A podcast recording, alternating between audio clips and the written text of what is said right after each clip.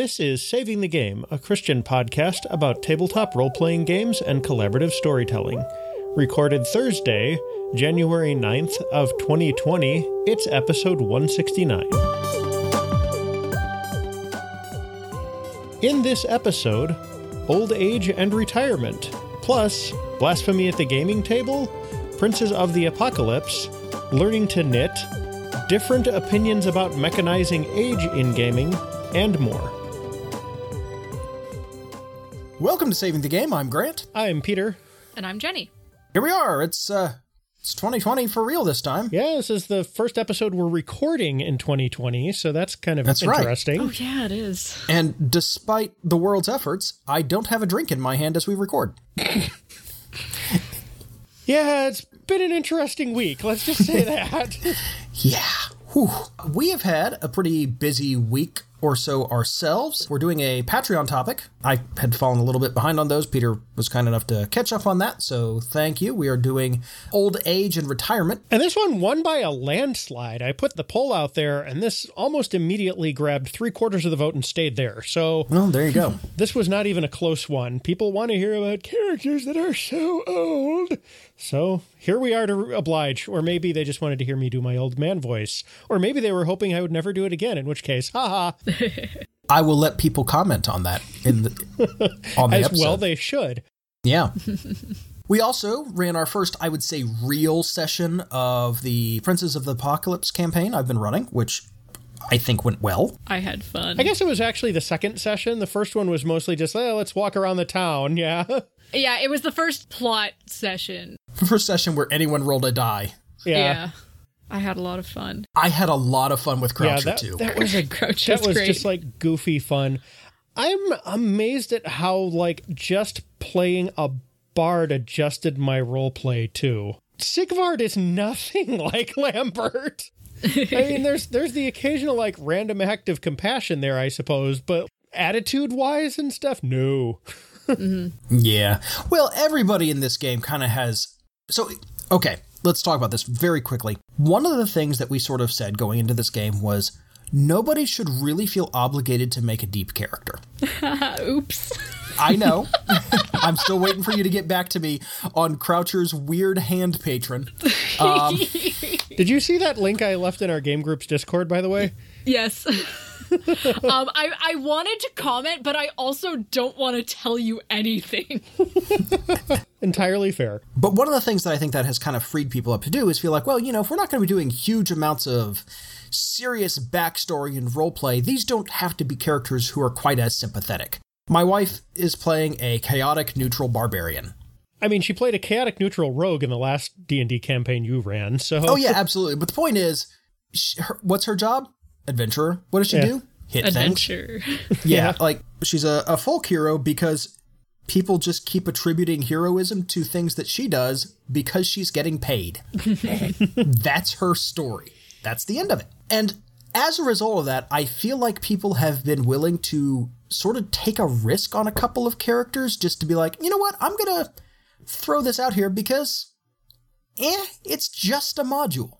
Yeah. Mm-hmm. And it's worked out shockingly well. I don't feel like if I play this kind of goofball bard whose response to undead is not, oh, what a horrible fate these people have suffered, or these things are evil and must be cleansed, but ew, it's rotting, get it away. yes. Or would you please stop dropping rocks on me? yeah.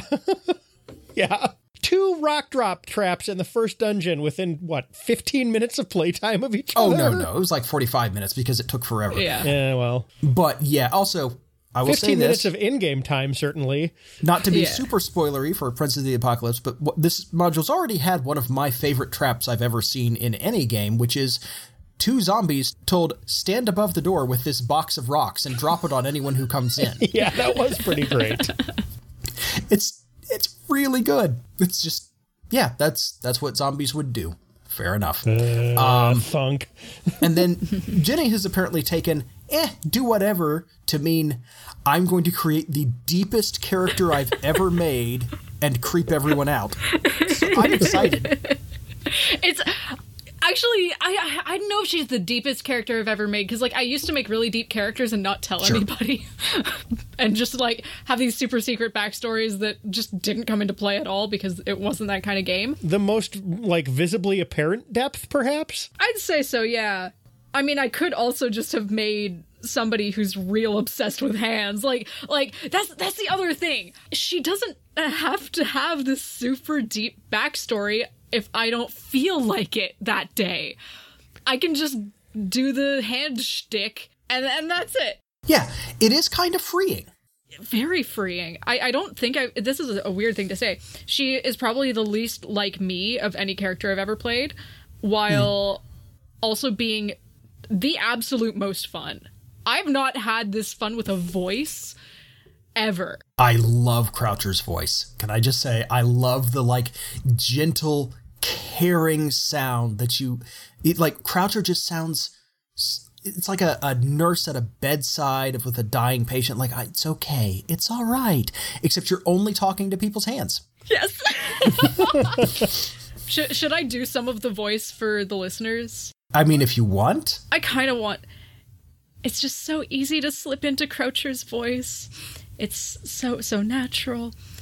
She just has such a deep caring and love for beautiful hands and their beautiful works. It's so much fun to play Croucher. and, And I have a great creepier time. when everyone knows this is a warlock Yeah. Um, a halfling warlock who never shows her own hands. yeah, I mean if this was if this was a life cleric, that would be like, "Oh, that's very soothing."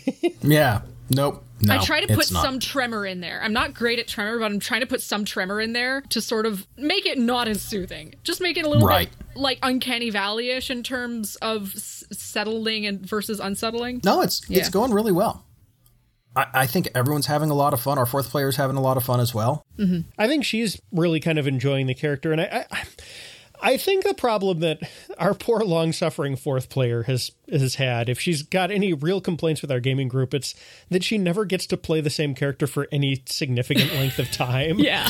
yeah She's, I think this is the fourth character that she's made since she joined us about a year ago. Yeah. Yeah, I'm hoping that this actually lasts for a while and we, Me too. you know, give her a chance because I'm having a lot of fun because Yeah. it gives it frees me up to do all the favorite parts I have of GMing, which is make silly voices for evil characters. You know, it's just it's good fun. You guys all got to beat up a necromancer and everybody loved that. Mm-hmm. Yeah.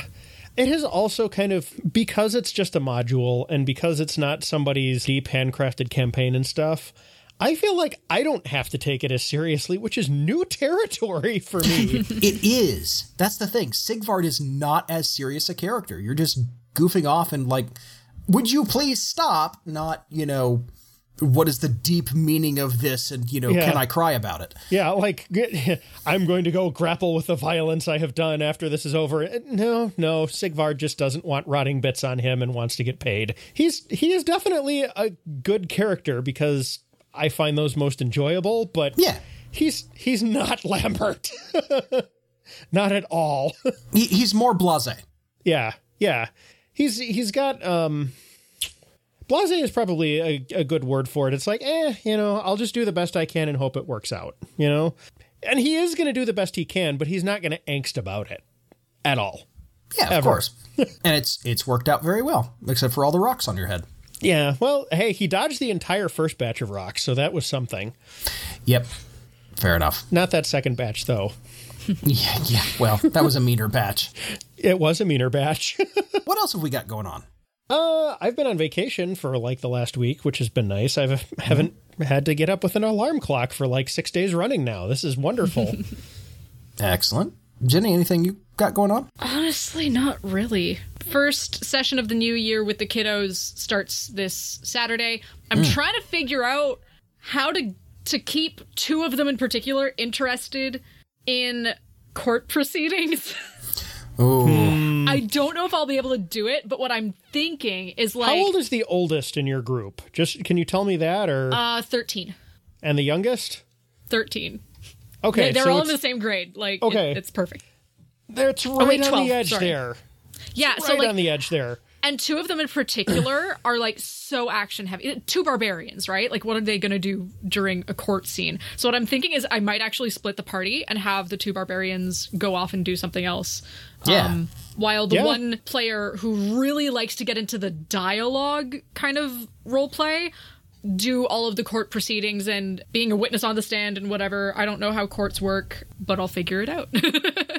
I, I actually do have two other bits of gaming news that this brought up. One of the things that I have been doing over vacation is because I was kind of slacking on this in my uh, Sunday game that I'm running with some of our listeners, is I've been going through and populating World Anvil with stuff. For other DMs, GMs doing that sort of thing, do yourself a favor and put that stuff into World Anvil like as soon as your session wraps. I've been doing like six articles a day for like the entire time I've been on vacation and still have many to put in. So learn from my mistake and don't do what I did. The second thing is, I have started a series on the blog that some of our more design focused listeners might be interested in. I've been seeing a lot of chatter in like RPG and D&D groups about kind of translating the Souls-like game, you know, Dark Souls, Bloodborne, Lords of the Fallen, that sort of thing, into D&D or other similar fantasy RPGs. A lot of the advice for that has been, well, you know, just make everything really super hard. And it's like, mm, that doesn't translate so well to the table. So I have started a short-ish series on that. The first entry is already out. The second one will probably, I say now, have dropped by the time this episode releases. So go take a look at that if that interests you at all.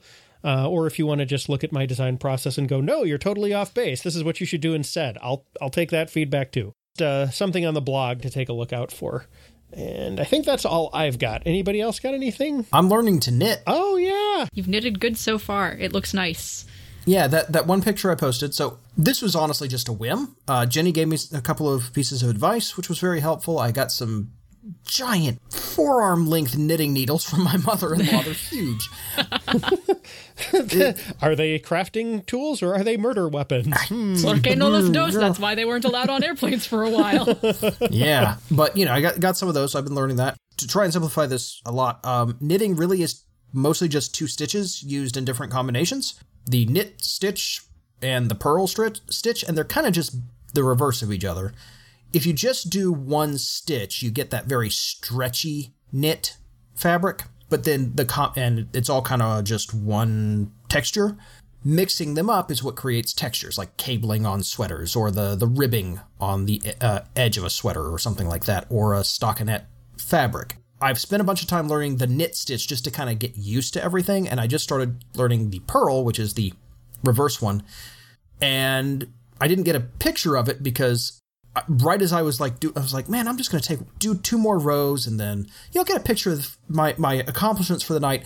And then something happened and everything fell apart and it slipped off the needles and it was just like, oh well, I guess I will oh, unravel this and try again. But I had gotten the, up to the point where I can learn to purl and I'm slowly starting to figure out what patterns mean because let me tell you, knitters have an entirely separate language that is nothing but like two and three character abbreviations. And it's nonsense. Fun fact about that. You know that that was used as secret communication during World War II, right?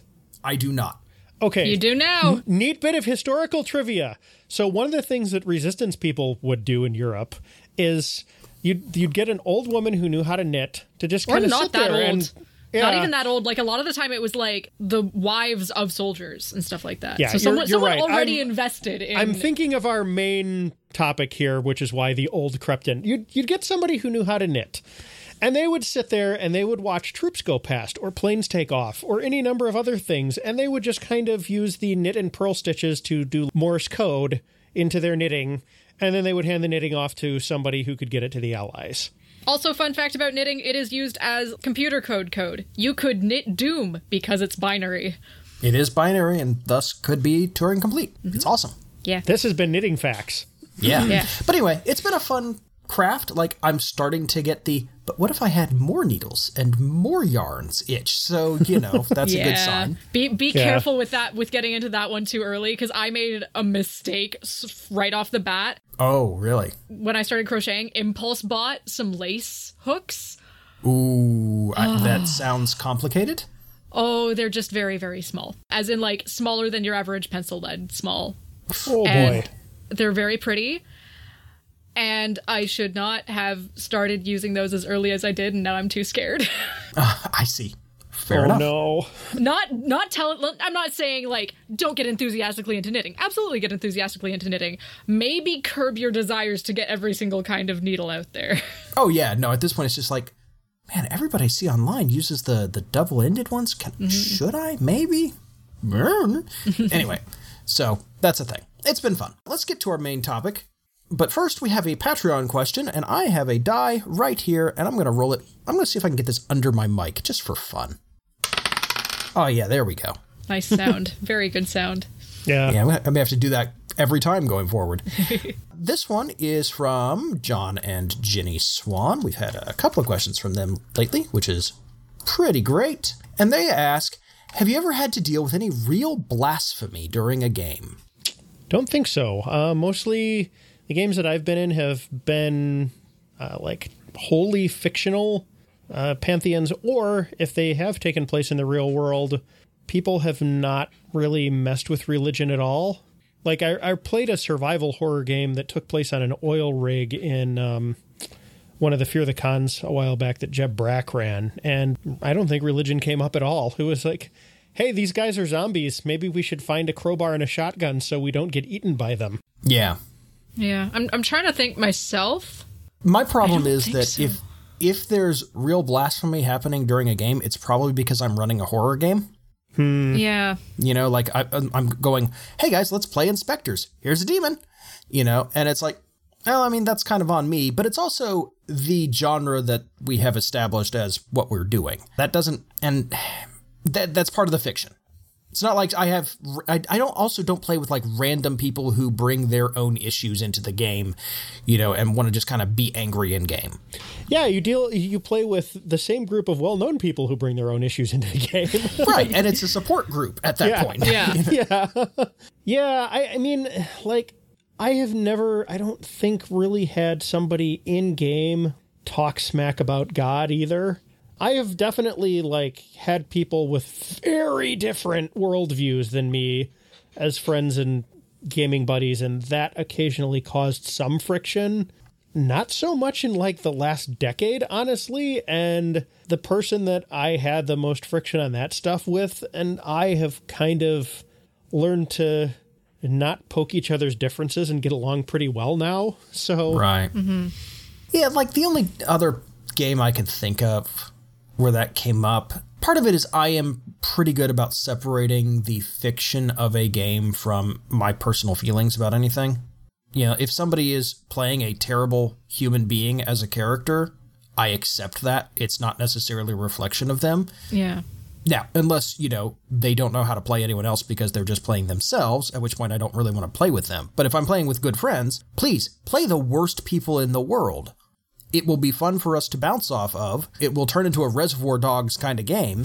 and, it, uh, you know, we'll all hug afterwards and go get Chinese. I have a little di- more difficulty achieving that separation. So Yeah. I think the closest I've gotten is is similar to Peter. It was like talking with the person after the game.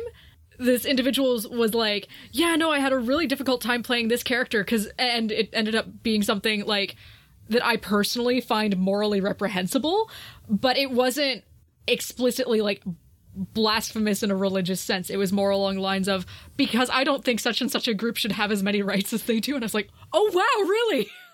Oh, Ooh, okay. that's not good. Fine. well, I'm never playing with you again. So yeah, or at least not as. Yeah, gosh, that was a, an interesting time. I think that is one of the big advantages about fictional cosmologies, though, because it's like talk all the smack about Lathander you want. I'm not going to get offended out of game, you know? Yeah. Yeah, exactly. Okay, well, I mean, it's a, a weird sort of no, but we appreciate the question. Yeah. I mean, it's it's a serious question, and mm-hmm. and one I think I would love to see the Discord conversation around. Mm-hmm. I will say this as one last parting thing. This is one of the reasons why I will occasionally like steal monsters and tropes and stuff from HP Lovecraft, but you'll never see me run an actual Call of Cthulhu style game. Because Lovecraft's cosmology hinges on the idea that absolutely all human religious thought or any kind of higher power is all these horrible, malign, elder evil things. And it's like, nope, I do not want to run a world, you know, where that's going on. And I do not want to play a player character and one like that. If you want to do like the Hellboy treatment where there's an actual, like, real benevolent God there, and then there's also this other weird, crazy stuff, fine, we can do that. But full Lovecraft? Nuh But I'm the Lovecraft basher on this podcast, anyways. So Yeah. Well, and in fairness, remember he's writing that as horror, right? Mm-hmm. He's saying it is horrible if this is true. sure, I just it's it's horrible enough where it's like, yep, and I don't want to engage with it.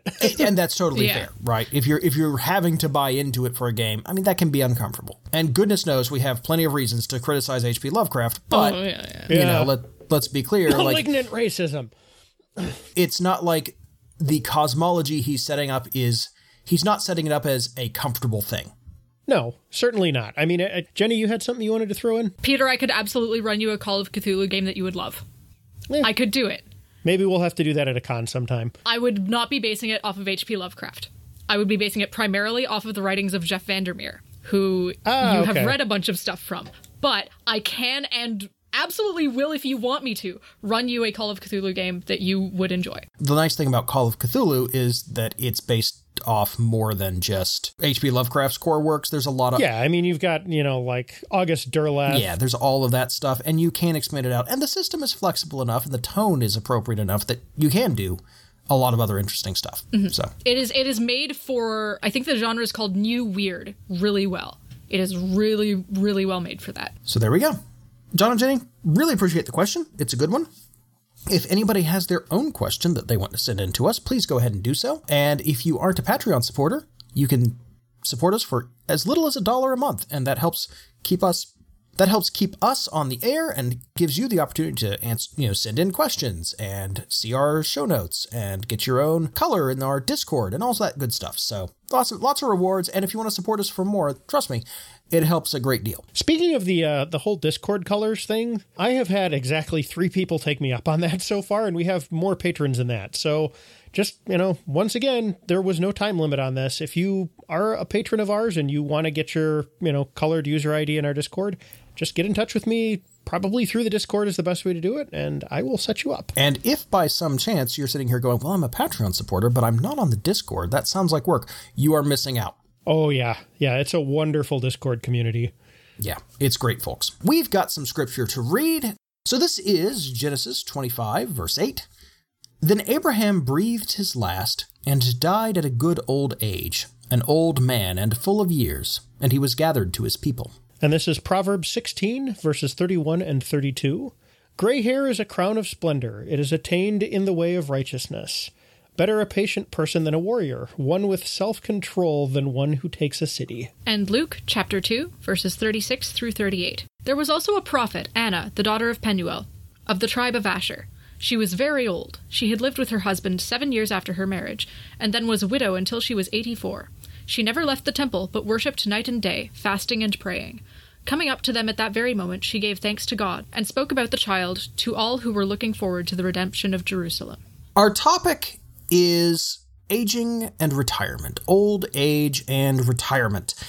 Are we all in agreement that this is an underutilized trope in our role playing games? Oh, yeah. Cer- certainly from the side of the of the players, yes, absolutely. I think GMs, when they're world building, are more than happy to populate the world with old characters and you know wise uh, clue givers and that sort of thing. But from the player side, I think absolutely we do not take advantage of it enough. What's the oldest player that, like in human years, because I know elves are a little bit of a difference, but what's the oldest player that either one of you has ever played? I did actually play a very old lady once in a one shot game. I played, I think she would have been 70 something.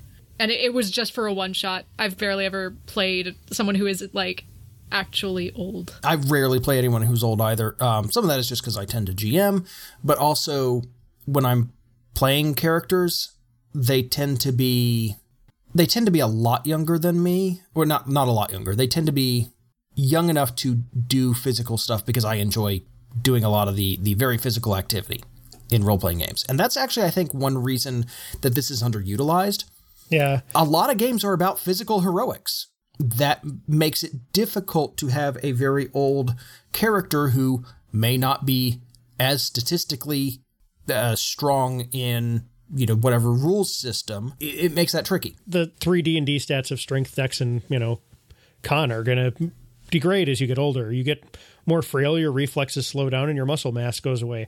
I mean lambert was probably the oldest character that i've played and he was 42 Right. which is a year older than I am in real life right now. And let me tell you, I'm not that old, but I'm definitely feeling the effects of not being in my 30s anymore. I think this sort of points to an issue that I recall being brought up when Ana came to Overwatch. No one could think of a single playable lady video game character older than 40 something. Mm-hmm. And, and then how old is Ana? I don't know Overwatch. she's in her 60s at least. oh, okay. That's kind of cool. Gray gray haired old sniper. Yep. Under under representation of elderly people, especially, Especially elderly, elderly women. women. Yeah. Yes. Yeah. is is a massive problem kind of everywhere in media. And I think like that lack of representation of older women in particular is really like tragic because uh, I- some of my some of my favorite people walking around on the planet are women over 50. I had some coworkers back at a previous job that were, you know, nearing retirement age and I thought they were fantastic.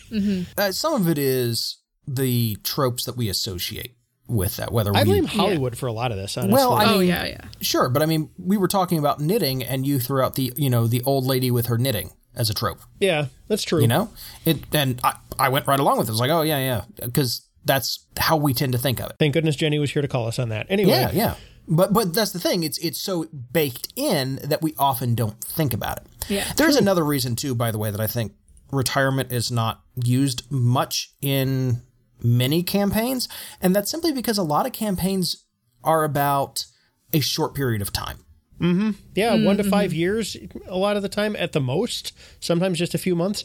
The other thing, and I just kind of thought of this as we were sitting here, one of the other reasons why it probably doesn't show up in a lot of campaigns is people get into role playing young and they don't have experience, even secondhand, with retirement, except for maybe some grandparents that they see occasionally.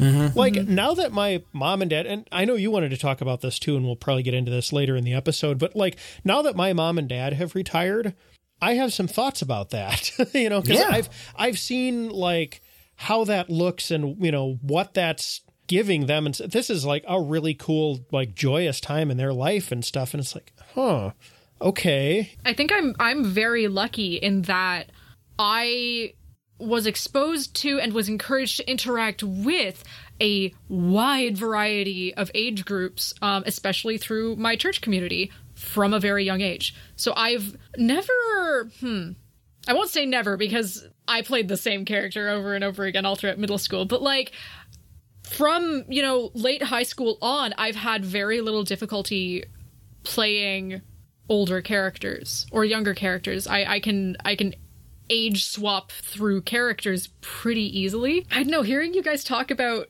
I, I just it, it just occurred to me that some kids might not know old people. and like I know, it- that's just been such a, a fixture of my life. I think some of it also was that up until fairly recently, there weren't a whole lot of old people in my life that I would have really wanted to base a character on. Like there, some Oh, of them really? were Oh, were pretty unpleasant, and others were just like, "You're a very nice person, but I can't picture you as an adventurer at all." Yeah. okay, that may also be growing up in the rural Canadian wilderness because like Yeah, I think that maybe that played a larger role than you're giving it credit. For. I'm sort of in the same boat as Peter because both of my, you know, all of my grandparents lived in Florida. Hmm. You know, it's a minimum of like 10 hours to drive and see them. We just didn't do that much. There was one older couple that we interacted with, and my my parents actually never had friends growing up, like at all. They just did not make friends and did not have people over and did not go out to, you know, parties or anything. They just literally worked, came home, and, you know, did stuff at home. Yeah, that was pretty much mine too. I didn't interact with anyone older at any point. Hmm.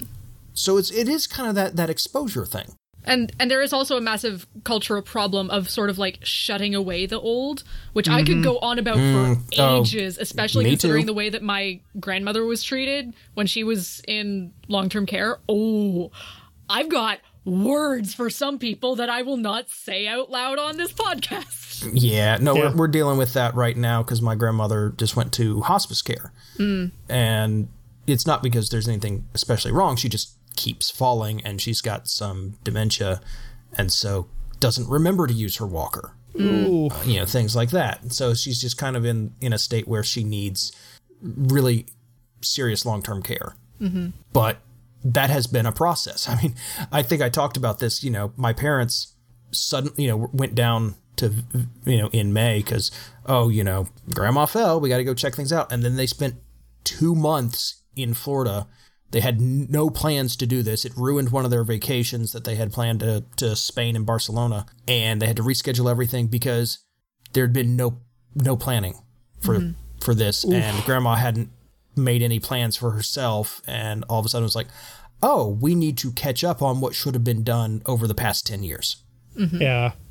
Yeah, So that's that's was- a rough thing to do And what was it about 2 months or something that they were down there for? yeah it's like Yeah. okay what is her insurance do we know anything about her insurance Oh, it's it's always the worst when you have to do all the paperwork and you know like figure out what it is and the person themselves Yeah. may have forgotten and oh, yeah what what is grandma's financial situation oh it's terrible what can we do about that You know, things like and that And see, this is in a way what I'm talking about. We in other cultures, the immediate response would be, "Oh, grandma fell. Yes, she's living with us now."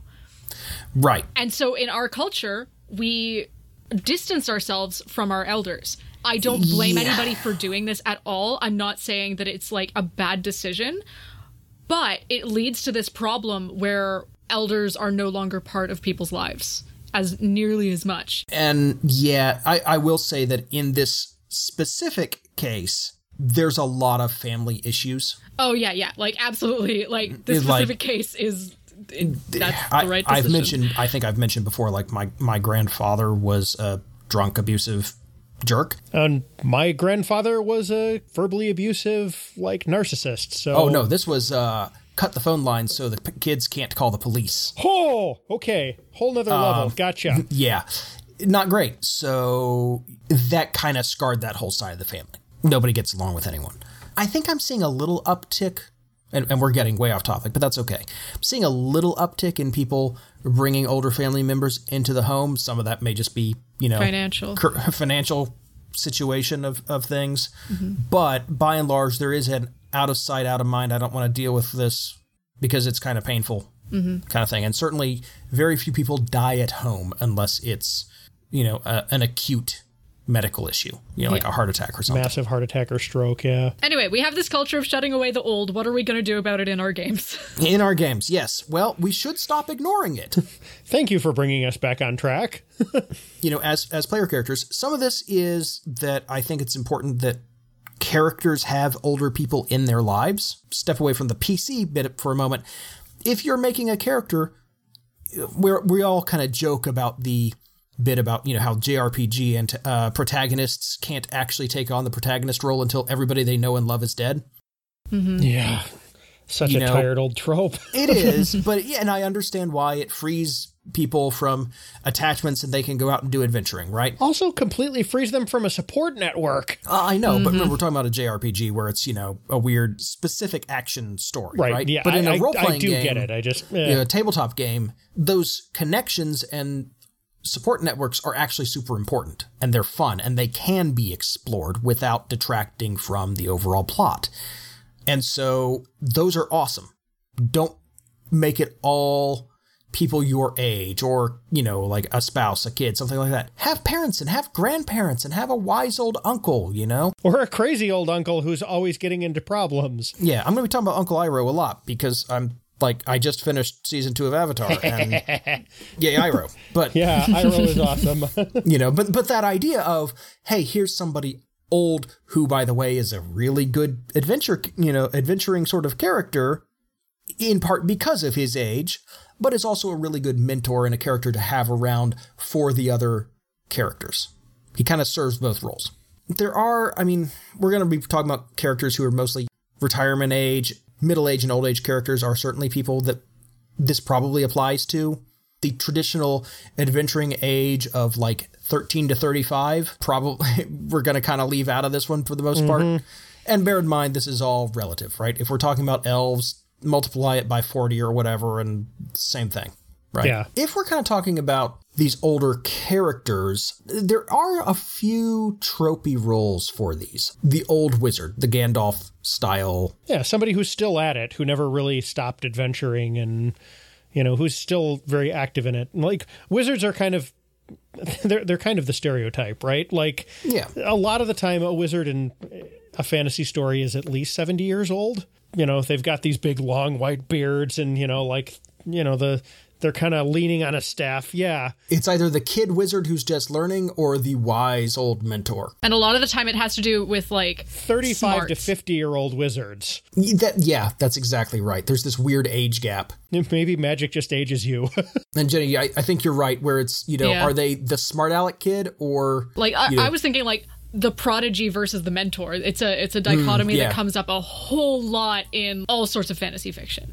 Oh yeah, absolutely it does. Yeah, there are a the couple Stone. of really good twists on this. Peter's example is probably my favorite as well. The Silver Horde from Terry Pratchett's mm-hmm. Discworld books, just which these is these old barbarians, like 80 plus year old barbarian heroes. the reason that they are so old is they're really really good. And th- he gets into this a couple of times where it's, wait. We, you know, of course we can take them. They're old, and then you know the, they fight off an army, and everybody kind of goes, "Oh, right, they've lived this long."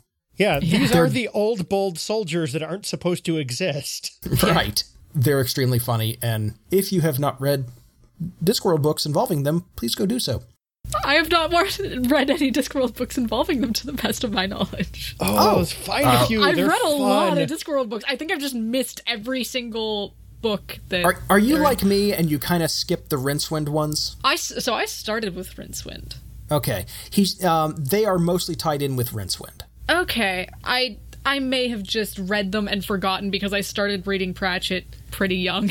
There's one that's that they ap- make a prominent appearance in. That's like the illustrated one. It's got beautiful, like I think it's the Last Elephant or something like that. It's beautiful, full color illustrations all through it, and They're heading up like the the spire in the middle of the Discworld where the gods Right. are. Uh huh. Yeah, that's a cool one. There's another one where it's him sort of kind of using the mysterious East as a trope. Oh, uh, is that Jingo? It's not Jingo. It's not Jingo. It's okay. one where, where Rincewind is involved and like gets teleported there Hmm. through It's not the last continent, is it? interesting I think times. is. I think it's interesting times. Yes, interesting times. That's the one. Because I've read last, last Continent was the first Pratchett I read, and they weren't in it, to the best of my knowledge. Last Continent is sort of an Australia uh, take, as I recall, whereas Yes, Interesting is. Times is sort of a, a playing into that British idea of you know China as a colonial power and sort Mm. of poking holes in that. But it definitely has this other very cool story of these old barbarians who are being a D&D adventuring party and getting ready to steal something and spoilers i'm not going to say what it is but it's very cool and i recommend it It bears mentioning as we're talking about this that Terry Pratchett was not a racist, but he was sure good at skewering them. Oh, yeah. Yeah, it's it's good stuff. So we've kind of touched on mentors a little bit. I swear, the older they are, the better they are. I, a lot of the time, yeah. I mean, it, like the ancient, like you know, martial arts sensei that's used, you know, key to keep himself alive for two hundred years. Probably is the most awesome teacher on the entire planet. Uh, and these are usually NPCs. This is a good thing to retire a character into. Works out well, especially if you're doing like a, you know, an epilogue game. Like 20 years later, here's our, you know, here's our old characters mentoring the next generation. That kind of thing works out well. I think it would also be cool to run a game where you had one character who was playing a mentor character who had a lot of like life experience, who was trying to guide a bunch of characters that were like mechanically equivalent in the system to them. So you don't have like the whole Doc Savage in his people thing, but they don't have the experience and they've just got like all this raw power. So this guy is trying to corral these very powerful youngsters I mean, and that was Lambert. shape them and stuff. That was Lambert, but I mean, doing it intentionally, you know. Yeah, yeah. Yeah. No, I, I agree. I'd like to see it with just like one mentor and one student. Mm-hmm. One GM, two players. That was almost Lambert. That would actually work really well in something like Legend of the Five Rings. Mm-hmm. I would love like a, a two person party or like a three person Yeah. part, like one GM and two players, something like that. You could get a lot out of that dynamic. It would work really well in Pendragon too. Like that that would the old knight and young knight thing would work really well in an Arthurian game. There's also the classic one last job, call me out of retirement kind of trope. Usually this is, you know, criminal. Um, Yeah, they're- they've been retired to prison. yeah. Uh, but it's also sometimes military or spies, right? You get that a great deal. Every once in a while, you get it with superheroes too. Uh, Batman Beyond is basically this where it kind of in reverse, where it's like he tried to stay in retire, or you know, Tried tried, to to, stay stave in and- off retirement for too long, and then needed to call somebody new in. Have you guys heard of a book called Agent Jack? No. I have not. So I have not actually read this yet because my library does not yet have the copy. It, I have heard that it is in a box that is waiting to be shipped to my library, and I will catalog it as quick as I can so I can immediately take it out. But it's about one of the most effective spies in World War II who got called out of retirement to advise MI5 on Soviet spies within like double agents within their network. Oh, I'll bet that's And amazing. all of his predictions were 100% accurate, even though he stayed in British Columbia the whole dang time.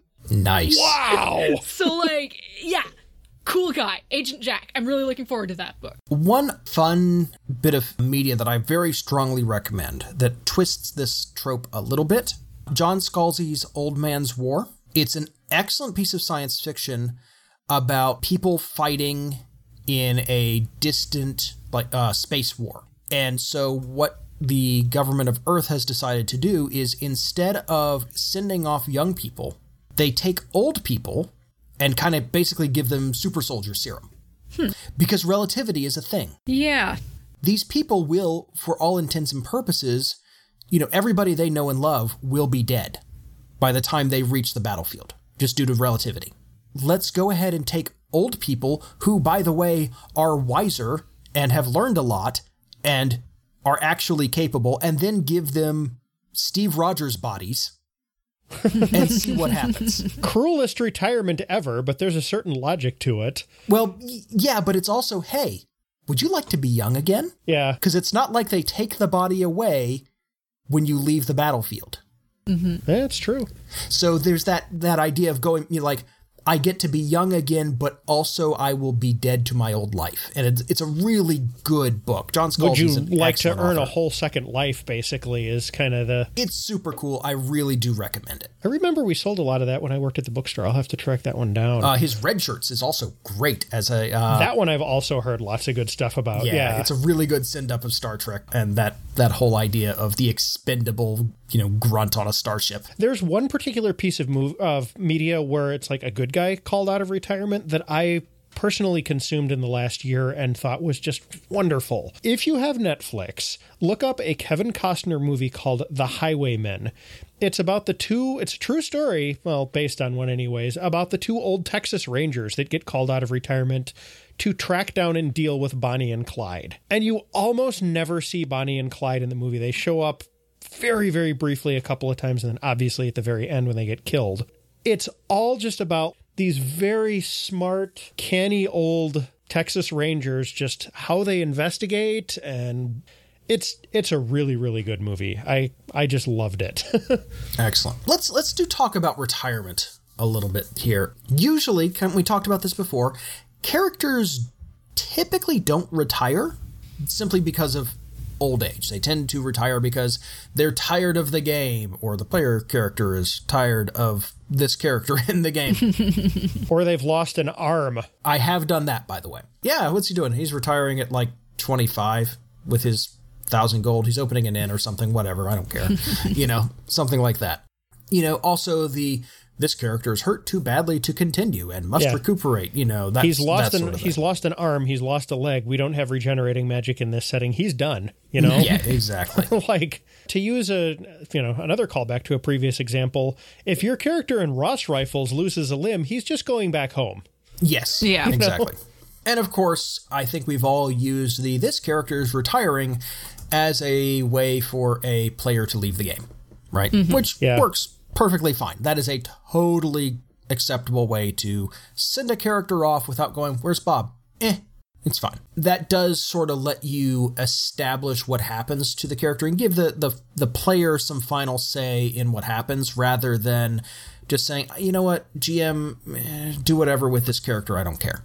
If you're the player and you're playing a character that has just become totally unfun or every once in a while, you know, I've heard the stories where somebody makes a character and they're getting upset by their own character and it's just time to get Yeah. rid of this guy. Sometimes, like, GM, write this person out of the story as quickly as you can. I don't care how. Is a valid response, but sometimes you've got some fondness for that character and you would like to imagine them going off and living well in the game world. Mm-hmm. And GMs, if that's all your player wants is for this guy to like go and retire in peace on a farm someplace, do not kill them messily the next session. That is not a nice thing to do. I have had that done to me before. It was unpleasant. Yeah. I actually, uh, in the 10 year long Birthright campaign that I played, I actually had a retirement plan for my character. Huh. Oh yeah? Yeah, so to get into Birthright a little bit, there's this whole thing where if you have divine blood in your character uh, and it's particularly evil blood and you get super strong, you can basically become a horrifying monster that becomes like a setting level threat. I mean that's kind of the the backstory of the Baldur's Gate video games. Yeah, but this is in a super low magic setting. Fair It- enough. It's it's a whole thing that I do not have time to get into. There's also in some of the splat books kind of a, a good alternative to that, where it sort of goes the other way. And my character was basically turning. Uh, I played a cleric who was super duper good and was a cleric of like all the gods in the setting. I borrowed the um, some stuff from Eberron actually for that. Oh, the the Pantheon. Yeah, like the, the place where you like you'd get a domain at every level, that Okay. kind of thing. Yeah, that was bonkers. It was extremely fun. And this was a super powerful character in, in this otherwise very low magic setting. And so my plan was to kind of turn into like a some sort of shape shifting outsider and literally just kind of live in a church and be the janitor. And just you know, it's like, nope, I've I've moved on, and I'm just here being the the janitor who gives you know advice to anybody passing through, kind of getting into the mentor trope, right? The the Right. old man giving you know weird advice that ends up working, but also kind of guarding this holy place that he had set up, that sort of thing. You know, I, I was young and stupid. It's very tropey, but it worked. It was a fun way out It's for not this a character, bad right? set of tropes. I mean, it's it's cool. that's a cool retirement plan for a character that a lot of people and that kind of thing I think a lot of people do want as an out for their character if they have to leave a character that they are fond of. You know, hey, I got to leave the group because you know I'm moving or you know, schedule doesn't work anymore, something like that. Yeah, this right? this new job or this new baby or you know. exactly. And there are plenty of good in-game motivations for it. You know, again, injury certainly happens. It could be that you role played stuff out and your character decided to settle down and start a family. Yep. Uh, That happens, or you know, start a business. One too many close calls. I mean, adventuring is dangerous. Like if you narrowly escape death by the skin of your teeth like 18 times, at some point you're going to be like, "You know what? Maybe I don't want to die at 30." Fun fact: one of the games that I had been pushing for our group to play, which was uh, Free Freebooters on the Frontier, Yeah. that's actually built into the system. really? Yes, where you get uh, basically your character is earning enough to be able to stop adventuring and go live a life of luxury. So there's an end point for all of your characters, which is if they survive long enough, they've made it. They've done what they came out here to do, which was get rich and not die. They retire, everybody waves goodbye, and one of your coterie of followers that you've created as part of the, the game process is now your character. Sounds really cool. I'm is a little extra sad that I was in a very bad place mentally when you suggested that. that's okay. That's okay. But it's it's a neat mechanic. I like that idea of it. Really plays into that whole trope of I'm just here to get it, get rich and retire, uh, to Yeah. hit to hit it big. And that again is kind of the security thing too, right? We don't need to adventure anymore. We've got enough money. We're done. Likewise, people may just get sick of it. Yeah, I mean, adventuring is like dirty and uncomfortable and dangerous. And, Sure. So is shadow running. Yep. There, there's all sorts of things that you know, whatever dangerous setting you're playing in, people may just go. But what if I just became a peasant? I'd be bothered less. It's also just in like if you think about it, probably mentally incredibly stressful. Oh, over yeah. a long mm-hmm. period of time. Like I I betcha that like in a more realistic setting, burnout rates would be just through the roof in Oh, the goodness, adventuring. yes. Yeah, I would Ki- like, imagine that like profession. Army Rangers have a lower rate of PTSD than adventuring parties do. If you're going to be totally realistic about it, like Yeah, Yeah. yeah, I mean, sure, the horrors of war, but also the for you know, here's the a horrors of horrors. yeah, here's a beholder. So Yeah. you know, Oh, look, a Shoggoth. This yeah. is, and then you know maybe after that an ancient dragon that wants to burn you alive and then eat you, and then perhaps after that a Hydra, and you know like oh, this was an unknown armies game. Say no more. We understand. yeah, yeah. You made it through the first adventure with your sanity intact. Wow, that's really good. Almost Yeah. nobody does that. You know? There's also kind of a trope, and I think this is a trope, and it's one that is very exploitable and a lot of fun, where the group splits up. Mm-hmm. And there's always that one, you know, maybe you know they fight amongst themselves and and they split up, or you know the heat's too much and we all have to go to ground. But there's always that one character who has settled in and doesn't want to come back. Right, the retired superhero or whatever. They they like living on the beach and not having to go adventure. And great. That's a kind of way to get people into that position early. But also it may just be, nah, you know what? I'm out of the game. I got my trailer on the on the beach and I don't need anything else, my dude. It's cool. Feel free to swing by and you know like visit anytime you want, but uh, no, I'm not going to go kick down any more doors. We're done with that. I'm not sure if like incarceration counts necessarily or like exile, but because sometimes that leads to more adventuring, but certainly it can be a thing.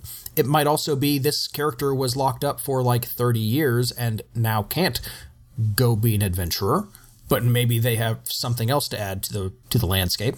And the last one that uh, I think we kind of wanted to touch on is sometimes people get promoted out of the field. Yeah, mm-hmm. yeah. Like militaries are are well known for this. Like if Yeah. at some point, like if have you guys seen Band of Brothers or No. Nope. there's a moment in fairly late in the in the show where Winters is talking to another officer and he's like volunteering for something or other and the officer looks at him and he says if you're trying to get enough experience to get stars on your helmet you've got enough already and that's a reference to becoming a general and it's like at some point it's like okay you've done well enough for long enough it's like we don't want to lose you to a random bullet or shell we want to get you off the battlefield and to where you can start teaching others to survive like you have And that is not limited to military hierarchies. No, it's- isn't, but you do you see it there. You see it a lot here at the nuclear research facility, where uh, I'm I'm fairly certain my dad has turned down promotions so that he can keep doing experiments. Because after a certain point, you are in charge of other people who are doing experiments, and you don't get to go in the lab ever again. Right. And some people like that because I kind of brush it off a lot. Radiation can hurt you. so Yeah. some people don't wanna. My dad does, and so he wants to keep doing experiments. And so instead of getting promoted, he's just like, eh, just give me a raise instead. so he still gets to keep doing experiments and stuff. Sure. Absolutely. And he should, if that's what he mm-hmm. loves. I will say this was baked into like early D&D the whole idea of, you know, mm-hmm. eventually your character gets a castle and is a baron and that sort of thing, right? Yeah. They, there are times when they kind of become the leader and they might occasionally be, you know, leading from the field, but a lot of times it becomes bureaucratic. yeah and I, I think that's one thing that was kind of cool that got lost as the editions went along birthright was nothing but that basically right? But that was second edition third edition didn't go there fourth edition didn't go there. Fifth edition can go there but you need third party stuff. Like matt colville did his strongholds and followers book and there's some other stuff that's out there. It's no longer just baked in and i get it. A lot of people enjoy d&d as basically like gloomhaven with some talking in between right? Yeah, But exactly. Eh, for a certain kind of player group, that stuff is really neat. Yeah, third edition did have splat books that covered that stuff, but they were splat books and somewhat obscure ones at that. If you're talking about the Stronghold Builders Guide, that thing was razor thin. I think that was like 60 pages or something like that. Yeah, there was not yeah. much to go on. So I do want to talk about something about characters in retirement, though. They don't freeze in time when they retire. And this is something that I think this is really directed at you, GMs, pre- who have previously retired, you then want to bring them back in for a session as maybe a, a mentor or you know, hey, let's go see our old character. Wouldn't that be fun? They don't stay static. The idea of like, well, I've just been, you know, out here farming and haven't done anything else except farming is usually not true. Stuff comes up. Old characters get married, maybe lose a spouse. They, you know, have family that moves in, moves out. They take long trips. You know, my parents just retired personally, and they've been to like Iceland and Spain and taking these big, huge trips because now they have time to do that and they have the resources to do that. My folks retired recently and they've been doing volunteer stuff with their church. Right. Which they never had time to do before, and they are ecstatic about being able to do that service now. Also, characters don't stop learning when they retire. Nope. They may have new things to, you know, to bring into the game. If you've got somebody who's in this retired state, think about how they might have changed. Please don't just say, Yep, I've been farming peas for 35 years. Nothing else. It's it it feels shallow and tropey. Give them something interesting to have done. That's really just as simple as Grant, if I were to give you I can't. I don't have this, but if I could somehow conjure up a hundred million bucks and give it to you so you just had endless financial security and you never had to worry about money again, I'm guessing you know exactly what you would do in that situation. Um, a few cases, yeah. I've got I've got a list of things to start on. Yeah. Yeah, Jenny, I'm sure you're the same way. I know I certainly am. There's all kinds of stuff that a retired character has reached a lesser state of that. Usually they're at least somewhat financially secure or stable, and they are going to have one thing that they didn't the whole time they were working, and that's time that they can decide what to do with. Mm-hmm. They're not going to do nothing. yeah. I really wanted to call that out as a big consideration for GMs. A couple others, if you're retiring a player character, ask, you know, talk to the player, let them decide what kind of send off they want. We kind of touched on that earlier. Mm-hmm. And do make those PCs present in the game once a character has retired because it is fun to go back and talk to them. You know, it's it's an NPC everybody else knows already. You don't have to introduce them and try and convince everyone, "Hey, you should absolutely care about this character, I promise." That that work's already been done by the whole player group. Yeah, it's like, oh, that's Gary. We know Gary. you know, that, that's good fun. And of course, if you're doing like a sequel game or an epilogue game, that works super well. Quick side note: if somebody's replacing a character, don't do the the horrible thing where you're like, well, you're coming in at level one with no resources while everyone else is level thirteen. Like, just I, it's yeah. it's just not fun. And I don't think anybody really does that too much anymore. But if you are, if you're doing Stop that, it. You're being a meanie. Don't do that. Quit it. Quit being a meanie. One other thing that I do want to touch on every once in a while, a player character will get retired because unfortunately the player has passed away. Yep. Uh, we talked about this in a Patreon question back in episode 126. I don't think we need to reiterate it here. Just go back and listen to that. Mm-hmm. But we did It have some happen. specific advice for in that case. Absolutely. Good call there. Uh, and players, please give advance notice. You know, give two weeks notice. Write a letter. Br- bring a cake. do do something to work with the GM and player and uh, other players at the table. Not just the GM, by the way. Talk to the other players and say, "Hey, I'm retiring this character." Because it's not just your connections with the GM that are being broken here. It's also that player character's connection with the other characters in the rest of the play group, right? Right. And so you need to make sure to talk with everyone and say, hey, this is happening and I'm to, here's the kind of person I'm bringing in. Talk to everybody. The GM might say, please don't do it. You can change your mind. You could not just eh, work, work with your GM. I actually, uh, you know, full disclosure, I just talked a player out of changing characters recently in my game. And in in his particular case, he was thinking that he wasn't plugged enough into the politics of the world. And it's like, uh, you might be surprised about that. And we had a nice conversation about it and he left sounding more excited about his character. Yeah, so sometimes that can happen too. So uh, that one other thing in that though is GMs don't be afraid to share some hints about the stuff that you've got planned for a character's future. If a player is feeling like they're just kind of unmoored or something, that can ground them back in the world. I've had GMs do that for me before. It's wonderful. It's It does help a lot. It's a very nice thing you can do as a GM. And as always, you know, remember that if you're retiring a character, that character doesn't really get a whole lot of say in the story after this. Right. So, you know, keep that in mind.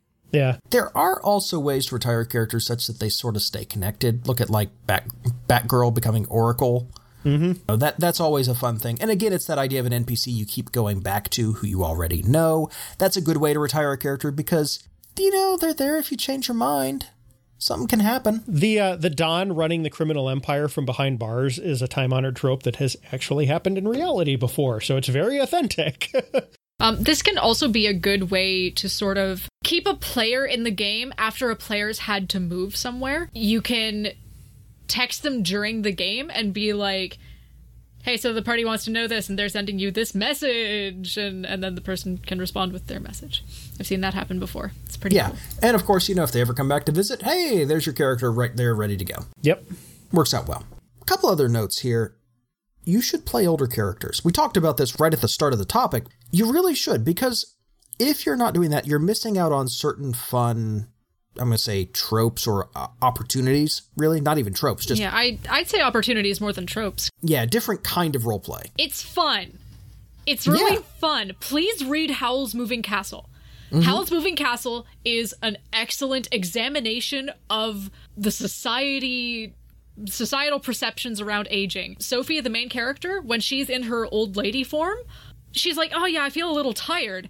But I'm allowed to be ornery and bossy and tired and happy, and I'm allowed to express myself, and I am free socially to kind of do whatever I want. I get a little bit of a free pass because I'm old and that's awesome and it's fun so she gets to let loose and it and she talks a little bit about it in the movie but like there's there's a solid argument for why it's cool to be old in the book like i wish i could find the actual page for it but i can't i, tr- I tried real hard The Studio Ghibli movie tries to hit on some of that, but it's kind of telling a slightly different story. it's telling a very different story i'd say the book Yeah, is okay. very very different from the movie Fair enough. But it, there's like a hint of that in the movie, but I know mm-hmm. that's a much stronger theme in the book. So, Yes. by the way, if you haven't seen the movie, also quite good. Oh yeah, it's a fantastic movie. I'm not I'm not I'm not dunking on the movie here. Like like it's a good movie. It just doesn't have the the page long description of why it's cool to be old. It's the LA Confidential thing. Like they're both excellent works, but they're not as related as you might think. Yeah, exactly. Likewise, it's fun to play the mentor character. I really got a lot out of that playing Lambert. I hmm? found it somewhat therapeutic, actually. But it also made a really good dynamic for the other characters and that and other players. That's the thing. It's not just fun for the player. It's fun for everyone else at the table to have somebody to have that dynamic with. It's good times. Yeah. You know, Aster would not be anywhere near so interesting a character without Lambert there to pick on slash learn from. I was kind of floored when we were bringing Jenny in, and Chrissy mentioned that Astor had come around to seeing Lambert as like a surrogate father. I was like, "Whoa, that what I was not expecting," but it was cool. That part of that's my own personal obliviousness, but eh, well, you know, It's all right. One of my favorite tropes is also the old person who's, and we kind of touched on this earlier again, learning new things and just like super delighted by it. Yeah, You always see like these wonderful stories of like, well, you know, I was always told I couldn't be this, and I finally have retired and I'm doing it now. We just enrolled our three year old, uh, nearly four year old, ah, we just enrolled him in a drum class. Yes, I have a drum for a three year old. This was not the best decision I've ever made. It's fine. I wasn't gonna say anything, but yeah, but it he's excited to start it. But they have a, a slightly older class. I was talking with someone who works at this studio about this class. It's a adventures in percussion kind of class. It's ages five and up, and up is all the way up. There's a 66 year old woman in the class who was always told, "No, you can't be a drummer. You have to learn piano and violin." She finally retired and said, "I'm starting to learn to drum." I've always wanted to drum. I'm give me learning that to drum. stick. Let me hit something. Uh, the, the woman told us that, and Chrissy and I both looked at her and was like, yes, that is who we want to be. it's a great kind of character, is somebody who's like, yeah, I'm new at this. You're like, I'm a first level bard or whatever. But yeah, I'm 60. I just went to bard college. You know, I, I just got my diploma. I was one of the old people walking across the stage that everybody claps for. It's cool, guys. I'm here for that. It's fun. I should have done that with Sigvard. Oh well. I've got many more player characters in me. Oh, uh, snarky young guy's also good. It's Yeah. fine. A couple other things. There are certain stories that kind of require older characters. Peter touched on the Highwaymen earlier. Yeah. Any old cowboy movie Yes. that always kind of works well. Any, anything along those lines. Like it's just it fits the trope. better. Unforgiven is the other really well known example. Like this old gunfighter gets called out to avenge these people and you know Well, even like something like Logan. Yeah. You know? It's just it. You need that old character for the story this to is a work. western hmm. trope through and through. exactly. like every role Sam Neill has had in his entire life. Also, that certainly there are games where you happen to end up playing an old character. Uh, Mm-hmm. Traveller.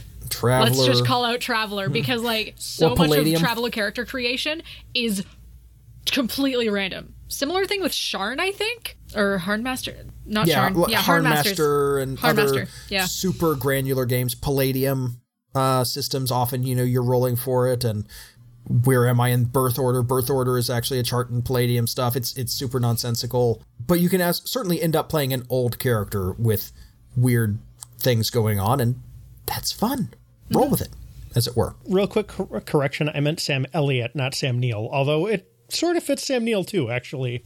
But Sam Elliott was the guy I was thinking. I of. just went with it because I was pretending I knew what you were talking about. Ah, okay. I'm sure some of our listeners would have corrected me, so get that in there. Sam Elliott, he's been old for his entire life, and he's the awesome kind of old, and all of his roles have reflected that. And I guess you know there are certain systems where if you're min maxing, definitely want to you want to be old, go for Yeah. it. You know, play your D and D three five wizard. Make sure they're old. Yep. Play an- it works out great. There's a particular DM's Guild product that I'll link in the show notes that has rules for playing characters all the way down to tweens and all the way up to like really, really old people, like we've been talking about. It's not a huge modification to them. It's almost like a little tiny template with like two abilities on top of like one positive and one negative for anything except for like that prime years that everybody's kind of default assumed to be. Take a look at that if you're playing 5e and you want to start messing around with age. It's really well done. It will be linked in the show notes. So here's the thing about that. I kind of like I appreciate that it's there, and my min maxy self really wants it to be there. I also kind of hate it because I love the idea of just saying, "Yeah, you know, I rolled up a barbarian. They're 65." Sure, you can take either approach and they're both equally valid. If you want some crunch for it, it's there and I have found it for you. Yeah, I just I, I've always kind of had a problem with you make your character as they are at their like default adventuring age, and then adjust them rather than. Wouldn't it be cool if this character were also an unusual age and had these stats? Like, For me, it's full on squicky. I, I, I, I will be honest, it full on squicks me out because it's tending towards age is a nerf, if that makes sense. Yeah. Like, like, and I haven't read it, so I don't know if that's the case, but like, like, like, my dad, my dad will ski to work. He is mid 60s at this point. He is more physically fit than a lot of the guys who are my age who work with him. oh yeah, So absolutely. so like it's it's not beyond the realm of possibility that an No. old person is going to be more physically it's just there's such a huge amount of variance across the mortal spectrum that I don't want to mechanize that too oh too yeah, hard. It's the same squicky note for me as. Oh, you have to adjust your stats if you're playing a, a male or female character. yes, exactly. Yeah, same brand as Squick. This thing that I have dodged that, at least in my opinion, which is one of the reasons why I liked it so much. Uh, and that's Okay. fair. It's just it, like it rubs me the wrong way, but if Yeah, like for me this is a very personal thing. Like if you want to mechanize old age Go and do it, please. Uh, do it with respect. Do it nice. But I'm not gonna do that. appearance stats wizards, you need it.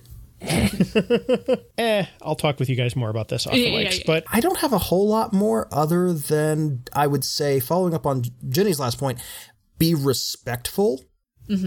Just like playing any other character who is kind of defined by some particular trait, don't treat it as a joke. yeah. right? Don't be ableist, don't be ageist. You know, if you want to play an old character, think about that and give it some serious thought. Don't be, ha ha, I'm playing an old granny. You know, like, make it interesting.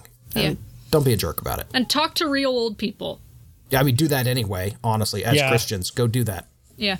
Some of the appeal of playing older characters for me has come around from a particular group of retired guys at my church mm-hmm. who I have really come to respect, like the life experience and just breadth and depth of skill contained in those guys. I'm sure you've met the old retired engineer who can fix literally Oh, yeah. anything, right? Of course, yeah. those guys usually do i mean a lesser form of them exists and like they're you know as they're getting to that point a 65 to 75 year old retired engineer Or woodworker or whatever. yeah, or like anybody who's who's done that kind of stuff is just a fascinating person to hang out with and talk to Oh, yeah. because they know so much cool stuff there are a lot of wonderful examples of models for old characters who are great adventurers in scripture and hmm, even yeah. beyond mm-hmm, scripture mm-hmm. in the history of the church Yes. turns out 2000 years plus also everything you know before the founding of christianity you know, and the founding of the church there's a lot of human history to draw from there you know i've been talking about pontifex occasionally right like look at like the history of the popes and the ch- you know the church and everything going on not just in the catholic church but throughout Christendom. All sorts of characters from you know the first couple books of the Bible, especially. You have all these you know older characters who are nonetheless these powerful patriarchs and heavily involved in really dramatic action. They're great models for this because they aren't just tropey. people like Moses and Abraham and David and stuff. I mean, like, we learn about the old age of a lot of the Old Testament saints, a lot of them. Mm-hmm. They're great characters and absolutely look into those if you're looking for a model because it's really worth doing. Let's wrap this up. Really appreciate everybody uh, taking the time to listen to us. If you like this episode, you have things to say about it, reach out to us on social media, uh, facebook.com slash saving the game, twitter.com slash saving the game. Uh, join our Discord. You can go to our website, stgcast.org. That's where you find links to all of our old episodes, all of Peter's awesome blog posts, uh, links to our Discord. I'm going to keep plugging that for good reason. Seriously, join Yeah. it. It's great people. Uh, you can find links to our Patreon there. You can find links to all sorts of good stuff. You know, if you like this episode, share it around. Rate and review us on iTunes. Rate and review us on Podchaser. You know, a couple other sites like that. We um we do have a Podchaser link out there. If you use that, it's a, a pretty cool site, and you know you can rate not just individ our podcast but individual episodes, which is kind of cool. You know, if you ever want to do that, go for it. Ratings and reviews really do help us a ton. And again, if you want to support us through Patreon, but that's always appreciated. Helps us pay our server hosting and you know do things uh, for the podcast to really kind of help improve the podcast. So mm-hmm. it's good stuff. I am looking forward to the next couple of episodes. We've got one or two more things. We're not quite sure what we're doing. We've got a, a thing we're trying to follow up on, and then we're going to be picking up our alignments discussion again. But we ha- we wanted to kind of take a little break from that and get in some other topics. Probably have about this one plus maybe two more, and then we'll probably head back to the alignments here. Yeah, that sounds we, about right. We wanted to avoid having the series stretch out over a really long period of time, like we did with the Ten Commandments. So we're gonna we're not gonna Yeah. do all nine of them in a row, but we we are gonna you know do a batch, break them up with a few, do another batch, break them up with a few. So well, from all of us here at Saving the Game, have a good one. Take it easy. We'll catch you next time. see See you ya. later, folks. This has been a production of Saving the Game. All episodes are produced and published under a Creative Commons 4.0 Attribution, Share Alike license. Our logo is by Ruben Smith Zempel of 3d6design.com. Our music is The Promised Place Beyond the Clouds by James Opie. You can find more of his music at nihilore.com. To hear our past episodes, to find syndication and license details, to connect with our fantastic listener community, or to contact us or support our show through Patreon, visit our website at stgcast.org or savingthegamepodcast.org. God bless, do good, and happy gaming.